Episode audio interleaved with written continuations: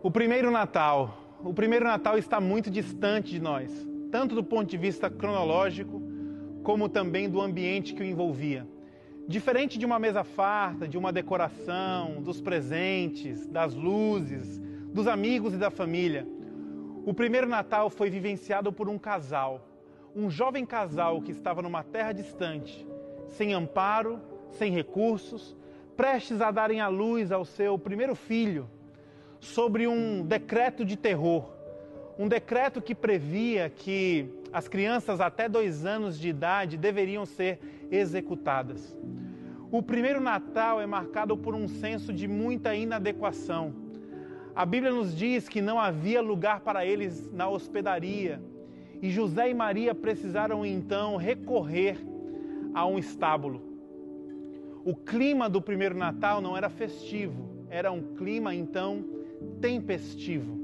O primeiro Natal revela a nós um ambiente que talvez, se fosse em 2020, seria um ambiente como esse, um ambiente abandonado, um ambiente inadequado. E aqui me surge a primeira intriga sobre esse primeiro Natal.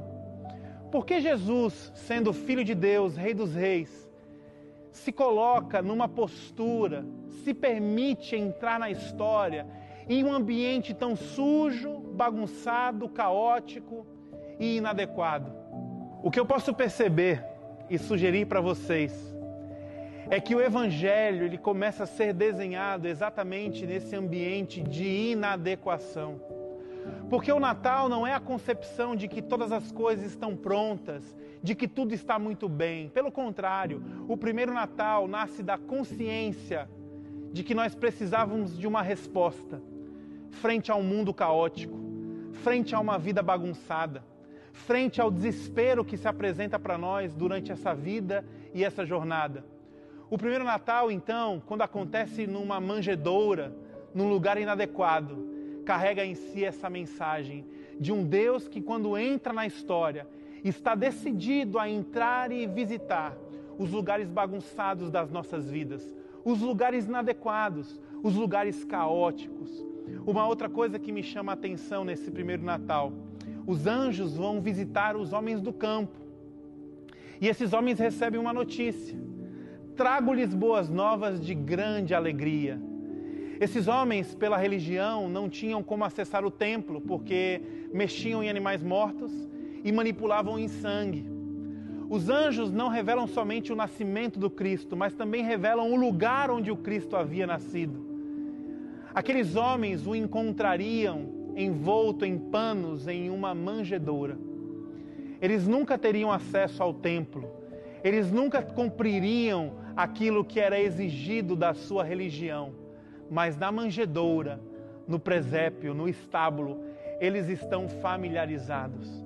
Talvez aqui nós podemos sintetizar a mensagem do evangelho um Deus que decide entrar na nossa história caótica, bagunçada, que merece adequações, e um Deus que permite com que eu e você, ao encontrá-lo em Jesus Cristo, nos sentimos familiarizados, podemos nos sentir em casa. Frente a essa pandemia, frente a esse momento de dor e desespero, talvez o seu coração assim como meu coração, esteja se parecendo com o coração de José e de Maria, quando viram aquela situação acontecer, sem ter o que fazer, sem ter o controle, precisando enfrentar o inadequado. Talvez o nosso coração, frente a essa pandemia, esteja desordenado. Talvez o nosso coração, frente a essa pandemia, esteja bagunçado. Talvez a nossa vida esteja caótica. E a mensagem de esperança do Natal é que assim como Deus entrou na história em Cristo Jesus, Ele também quer fazer parte da nossa história. É por isso que ele disse: Eu não vim para os sãos, eu vim para os doentes. É por isso que ele disse: Venham a mim vocês que estão cansados e sobrecarregados, e eu vos aliviarei. Talvez o nosso coração, frente a tudo que nós estamos enfrentando, se parece com esse local Jesus está decidindo entrar nas nossas vidas dessa forma, com um amor incondicional. E eu queria que você pudesse relembrar disso nesse Natal, encher o seu coração de alegria e de gratidão, porque se Deus que entrou na história quer fazer parte das nossas histórias, mesmo que a nossa vida esteja assim, um caos. E Ele é capaz de fazer nova todas as coisas.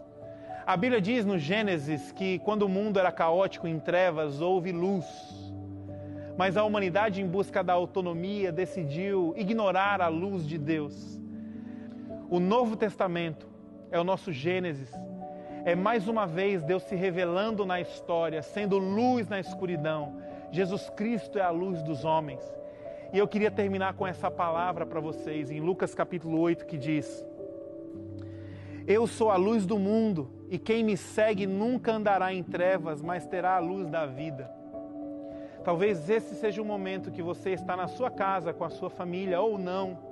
Talvez seja um momento onde você esteja sozinho. Vale a pena você colocar no seu coração as verdades da palavra de Deus. Ele entrou na nossa história, ele é capaz de colocar ordem no nosso caos. Deus abençoe a sua vida e um feliz Natal.